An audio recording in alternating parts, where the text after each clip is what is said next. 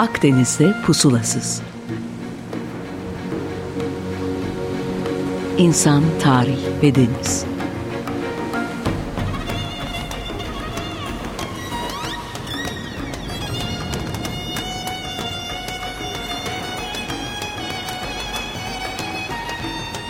Hazırlayan ve sunan Sidar Duman. 95.0 Açık Radyo'dan herkese merhaba. Ben Sidar Duman. Bir salı günü daha Akdeniz'de Pusulasız programıyla karşınızdayım. Ee, geçen programda bu Akdeniz'de yani genelde teknolojik gelişmeleri, özelde de yelkenden motora geçiş sürecini e, askeri gelişmelerden çok ticaretin tetiklediğinden bahsetmiştik. Buna ilgili örnekler vermiş verdik. Şimdi insanların bu kendilerinde, kendi coğrafyalarında olmayan metalara olan bir ilgisi var. Özellikle bu sanayi devrimiyle beraber hızlanmış. Yoksa Roma döneminden bile örnekler aktarmaya çalışmıştım geçen hafta. Ama buhar makinesinin icadı ile artık uzaklar yakın, arzular şelale olmuş ve hava beklemek dediğimiz bu limanlardan yani rüzgarın izin verdiği zaman ve şekilde ve yöne çıkmak tabiri de artık e, biraz tarihte kalmaya başlamıştı. E, bu Süveyş kanalının açılması e, Doğu Batı arasındaki ticaret rotalarını kısaltmış. İşte Mısır'ı da modern devletler arasındaki yerini alma belki sürecinde e, önemli bir adım olmuştu. Aynı dönemde Osmanlı İmparatorluğu askeri gücünü yitirdi belki doğru ama e, modern Türkiye'de bugün bildiğimiz kurumlarımızın çoğunun da temelleri yine o dönemde atılmıştı. Yine 1850'lerinde aşağı yukarı ortalarında olduğumuzu unutmayalım. Şimdi Süveyş kanalı dendiğinde akla bir de bu özgürlük heykeli geliyor. Hani şu New York'un girişini süsleyen bronz heykelden bahsediyorum. E, bir tez var. Duydunuz mu bilmiyorum. Sanıyorum Murat Bardakçı söylemiş. Mealen aktarayım. Bu anıtın tüm parasını Osmanlı ödemiştir. Ancak kanalın işte açılışı öncesi anıtın bir İslam toprağına yakışmayacağı gerekçesiyle e, teslim alınmamıştır bu anıtı Fransa'dan. E, Fransa bu anıtı ne yapsın? E, ABD'ye hediye etmiştir ilişkilerini geliştirmek adına gibi bir önerme. Bu hikaye bana pek doğru ilk duyduğumdan beri gelmemişti. Keza böyle bir heykel sipariş hiçbir zaman verilmemiş. Ben rastlayamadım. Hidiv İsmail Paşa istemiş olabilir. Ama parası da pek fazla kalmıyor bu Süveyş kanalının imalatı sebebiyle. E, bu arada Osmanlı Mısır'a hakim değil zaten. Hatta Kavalalı e, Kütahya'ya kadar ala ala geliyor e, işgal ede de. Yani bir ast üst meselesi olarak bakacaksak hem maddi hem askeri hem de bence biraz da entelektüel olarak yani Mısır önde diyebiliriz. E, Süveyş açılıyor mesela geçiş ücretlerinden Osmanlı'ya hiçbir şey düşmüyor e, bu süreçte. E niye koca heykeli sipariş versin Mısır için? Bence olan şu Fransız heykeltıraş e, Bertoldi yanlış hatırlamıyorsam Hidiv İsmail'e bir teklif götürüyor doğru heykelle ilgili. E, bana sorarsanız antik dünyanın bu yedi harikasından biri var ya Rodos Limanı'nın girişini süslemiş uzun yıllar Helios heykeli. Ona belki bir gönderme olarak da Süveyş'te çok önemli bir denizcilik noktası olacak ve biz de böyle bir abide yapalım diye konuşuyor. Hidiv kabul etmiyor ve bu eser e, Amerika için yapıp böyle hediye etmeyi e, kendi hükümetine kabul ettiriyor. Yani şey heykeltıraş. Hikaye bu. Kaidesinin imalatını ABD karşılıyor. Heykelin parasını da Fransa ödüyor. Ve hatta çok zar zor ödüyor biliyor musunuz? Ulusal çapta bağış kampanyaları işte çekilişler vesaire düzenliyor. Yani parasını bizim verdiğimiz depoda hazır bekleyen bir eseri biraz değiştirip Fransa ABD'ye hediye etmemiş.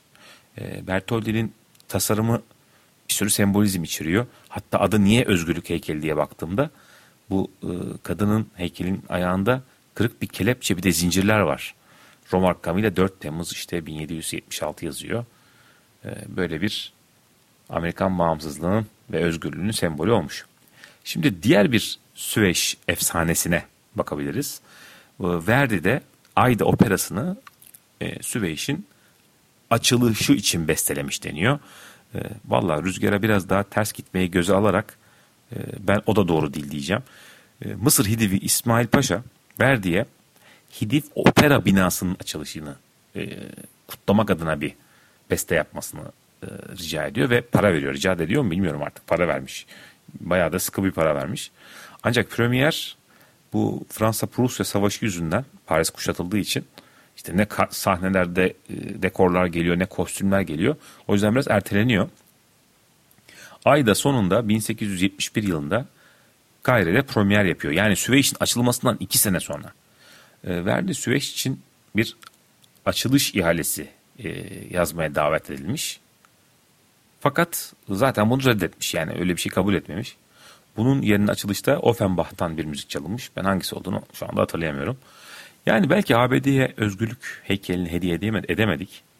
Ama mesela İrlanda'ya yaptığımız aynı dönemde çok ilginç yardımlar var. E, bu Osmanlı döneminden bahsediyorum. Yine 1800'lerin ortalarındayız. İrlanda'da bir patates kıtlığı baş gösteriyor. Çok ilginç bir şekilde e, padişahımız bunu öğrendiği anda da yardım etmeye karar veriyor. Hatta biraz fazlaca yardım etmeye karar veriyor. E, şimdi sadece patatesle beslenen bir ulus düşünmeye çalışalım. Yani ana besin maddesi patates ve e, bir mantar yüzünden de bu hasat yapılamıyor. Yani esasında yapılıyor. Elinize alıyorsunuz patatesi. Görüntüde bir sorun yok. Fakat içi kof. Sesi düşünmeme izin verin. Şimdi aklıma geldi. Acaba Van Gogh'un bu patates yiyenler tablosu bu trajedi, trajediden etkilenmiş ve yapılmış olabilir mi acaba? Çünkü resmin yap, yaptığı yıllara bakarsak e, çok da anakronistik bir hata yapmış olmuyoruz. Yani doğrusunu bilmiyorum. Bilen varsa lütfen bana yazsın.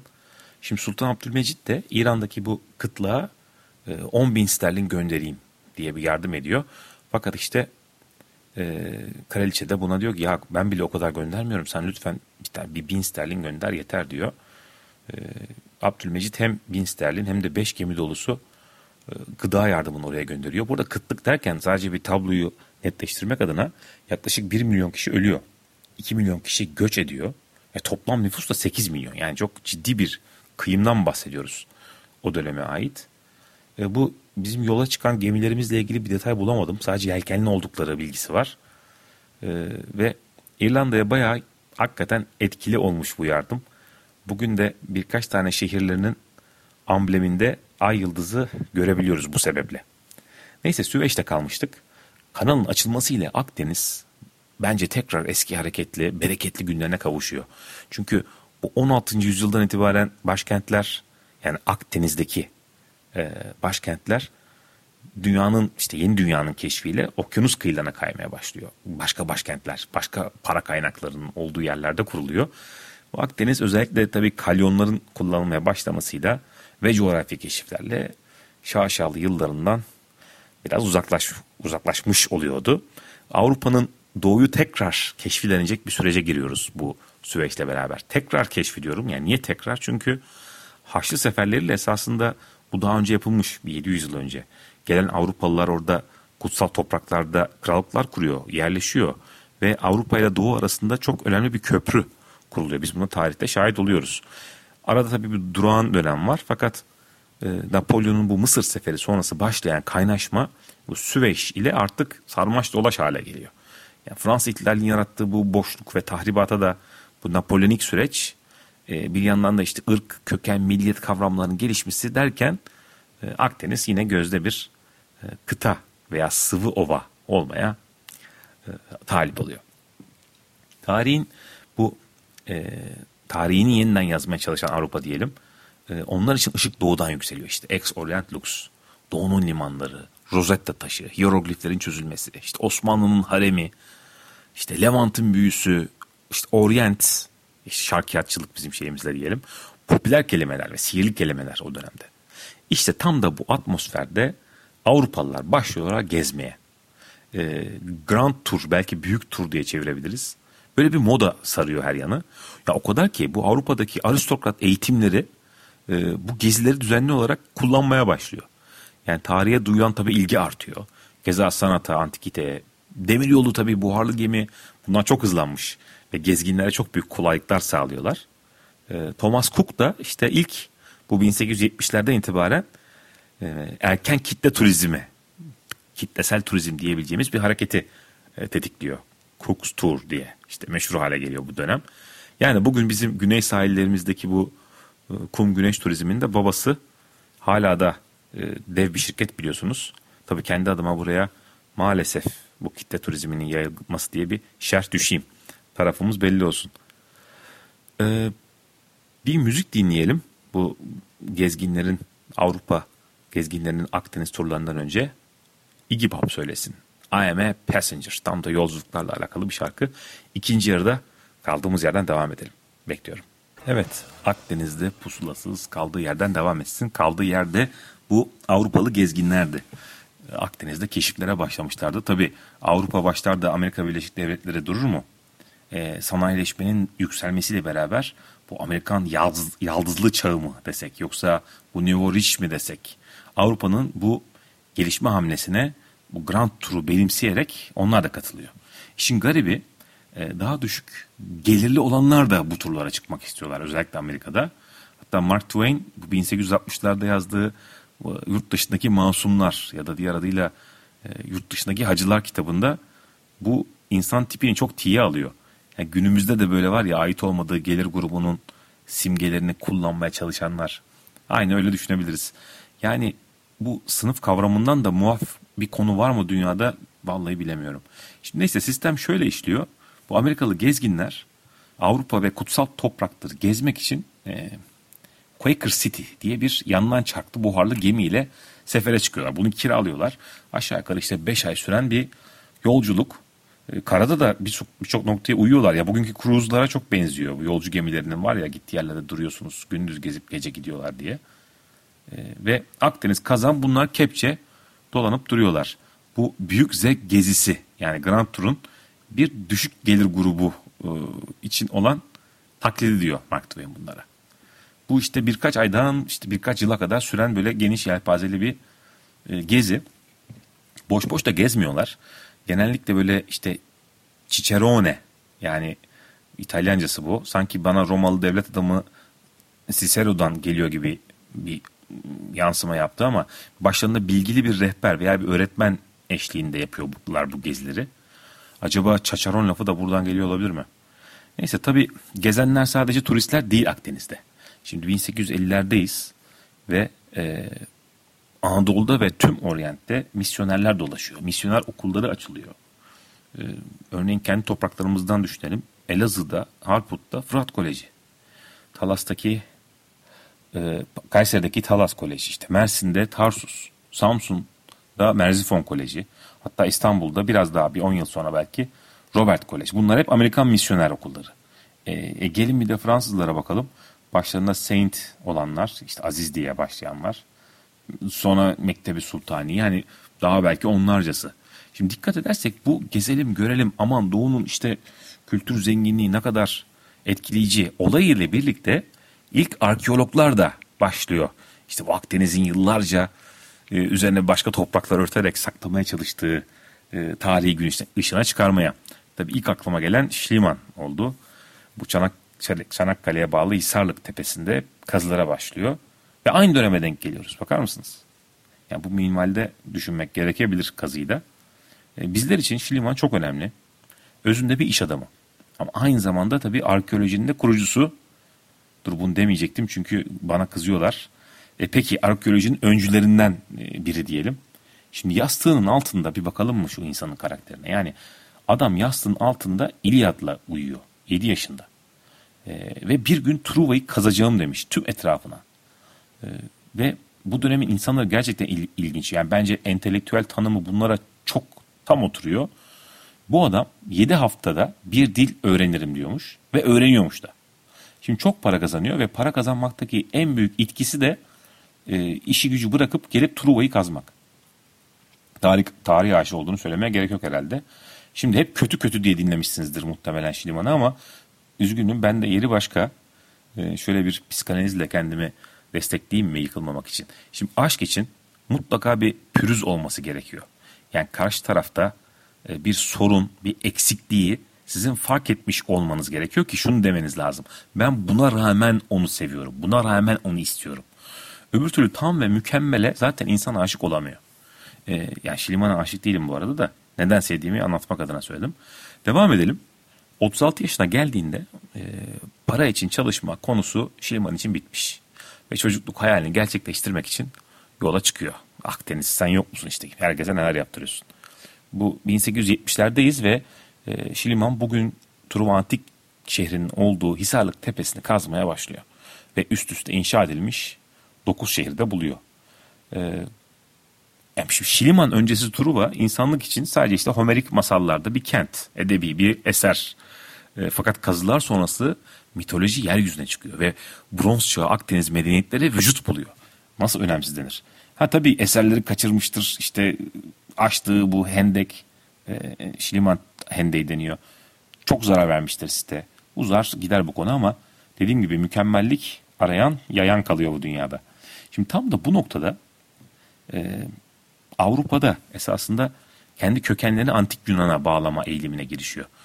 Bir ilginç detay var. Benim ilk duyduğumdan beri kulağımı çok tırmalamıştı. Sizle paylaşmak istiyorum.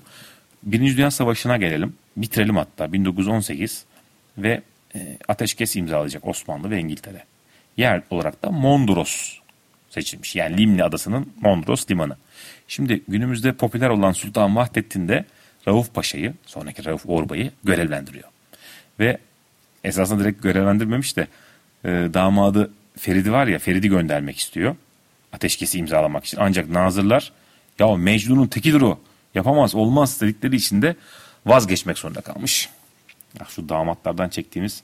Neyse işte bu noktada Rauf Orbay İstanbul'dan İzmir'e oradan Midilli'ye işte oradan da Limni'ye varıyor. Limanda onu bekleyen ve pazarlıkların yapıldığı anlaşmanın imzalandığı İngiliz donanmasına ait o e, Dreadnought herhalde onun şeyi sınıfı.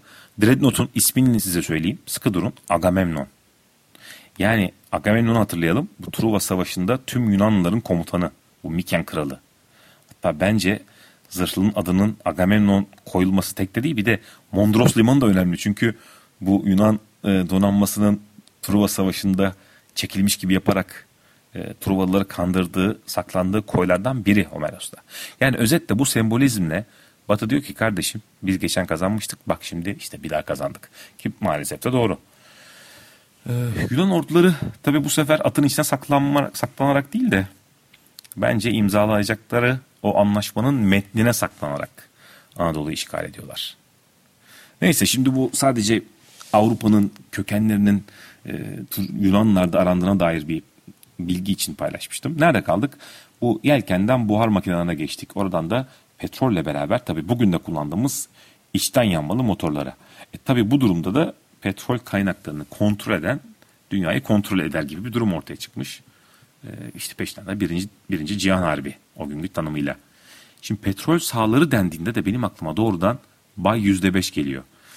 Kendisi kadar yani biraz sonra detaylarına gireriz ama yani bunun bu adamın ait olduğu sınıf da bir ilginç.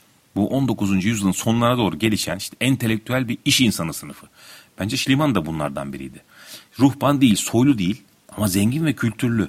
Şimdi bu kategoriye tam olarak uyan biri işte bu Bay Yüzde Beş. Ee, birkaç detay. Tabii ya pardon tüccarlar hep vardı diyeceksiniz. İşte Fenikeliler yok muydu bu programda çok anlattık. Adamlar kalay almaya Filistin'den Britanya'ya gidiyor. Ya da Medici ailesi yok mu sanata yön veriyor. Doğru ancak bugün tüccarlar bir başka. Bakın nasıl. Üsküdar'lı hemşerimiz bu Bay Yüzde Beş. Gerçek adı e, Kalust Sarkis Gülbenkian. İş adamı ama aynı zamanda bir filantrop yani parasını pulunu insanlık namına harcamayı da ihmal etmiyor. İşte o da bu gezi modasına Grand Tour'a uyuyor ve Bakü'de turlarken de petrolün işte geleceğin en önemli e, enerji kaynağı olduğunu fark ediyor. Hatta bence bir sürü imparatorluktan bile önce fark ediyor. Şele ortak oluyor, Osmanlı'ya memur oluyor, Abdülhamit'e raporlar yazıyor. Ee, bu arada tabii dağılmakta olan bir imparatorluk ve bir arada tutmaya çalışan bir Abdülhamit var. Bu petrol sahalarını kaptırmamak için de uğraşıyor, takla atıyor ama nafile. Ee, bizim imparatorluk olarak başaramadığımızı da Gülbenken tek başına başarmış ve Irak petrollerinin de yüzde beşine ortak olduğu için adama Mr. 5% bay yüzde beş lakaba takılmış. İnanılmaz bir koleksiyonu var. İşte 6400 parça. Ee, Life dergisi çok önemli bir oradaki eleştirmen 1950'de şey demiş. Ya modern tarihte hiç kimse bu kadar çok şeye sahip olmamıştır sanat anlamında demiş. Ben burada bu program sayesinde merak edip araştırdım. Neden bu koleksiyon Türkiye'de değil diye. Ve Portekiz'de çünkü yani. E, hatta Bay %5 de bunu bize vermek çok istemiş ama olmamış. Başka bir programın mezesi olsun. Hülasa 19. yüzyıl Akdeniz'i yine çok üretken, çok hareketli ve tüm dünyayı yerinden oynatacak hem kültürel hem ekonomik gelişmelere sahne olmuş. E, Süveyş'le başlamış işte petrol sahaları anlattık. Kadırga'dan Kalyon'a geçerken geç kalmıştı Osmanlı. E, Yelken'den Boğar'a geçerken de rakiplerine yetişemiyor. Ve Cihan Harbi'nde de mağlup oluyor. Ve gelişmeleri doğru okumuş olsa bence olsa da işte modern okullar açıp Avrupa ile aşık atabilecek bir nesil yetiştirmeyi başarmış olsa da rüzgarlar kolayına değil. Ve sonunda maalesef İstanbul bile işgal ediliyor. Şimdi burada durup saatimiz bitiyor programı bitirelim. Ama şöyle yapalım. E, Açık Radyo bu 17. İstanbul Bienali'ne katılıyor. 28 yıldır durmaksızın üreten bir radyo burası.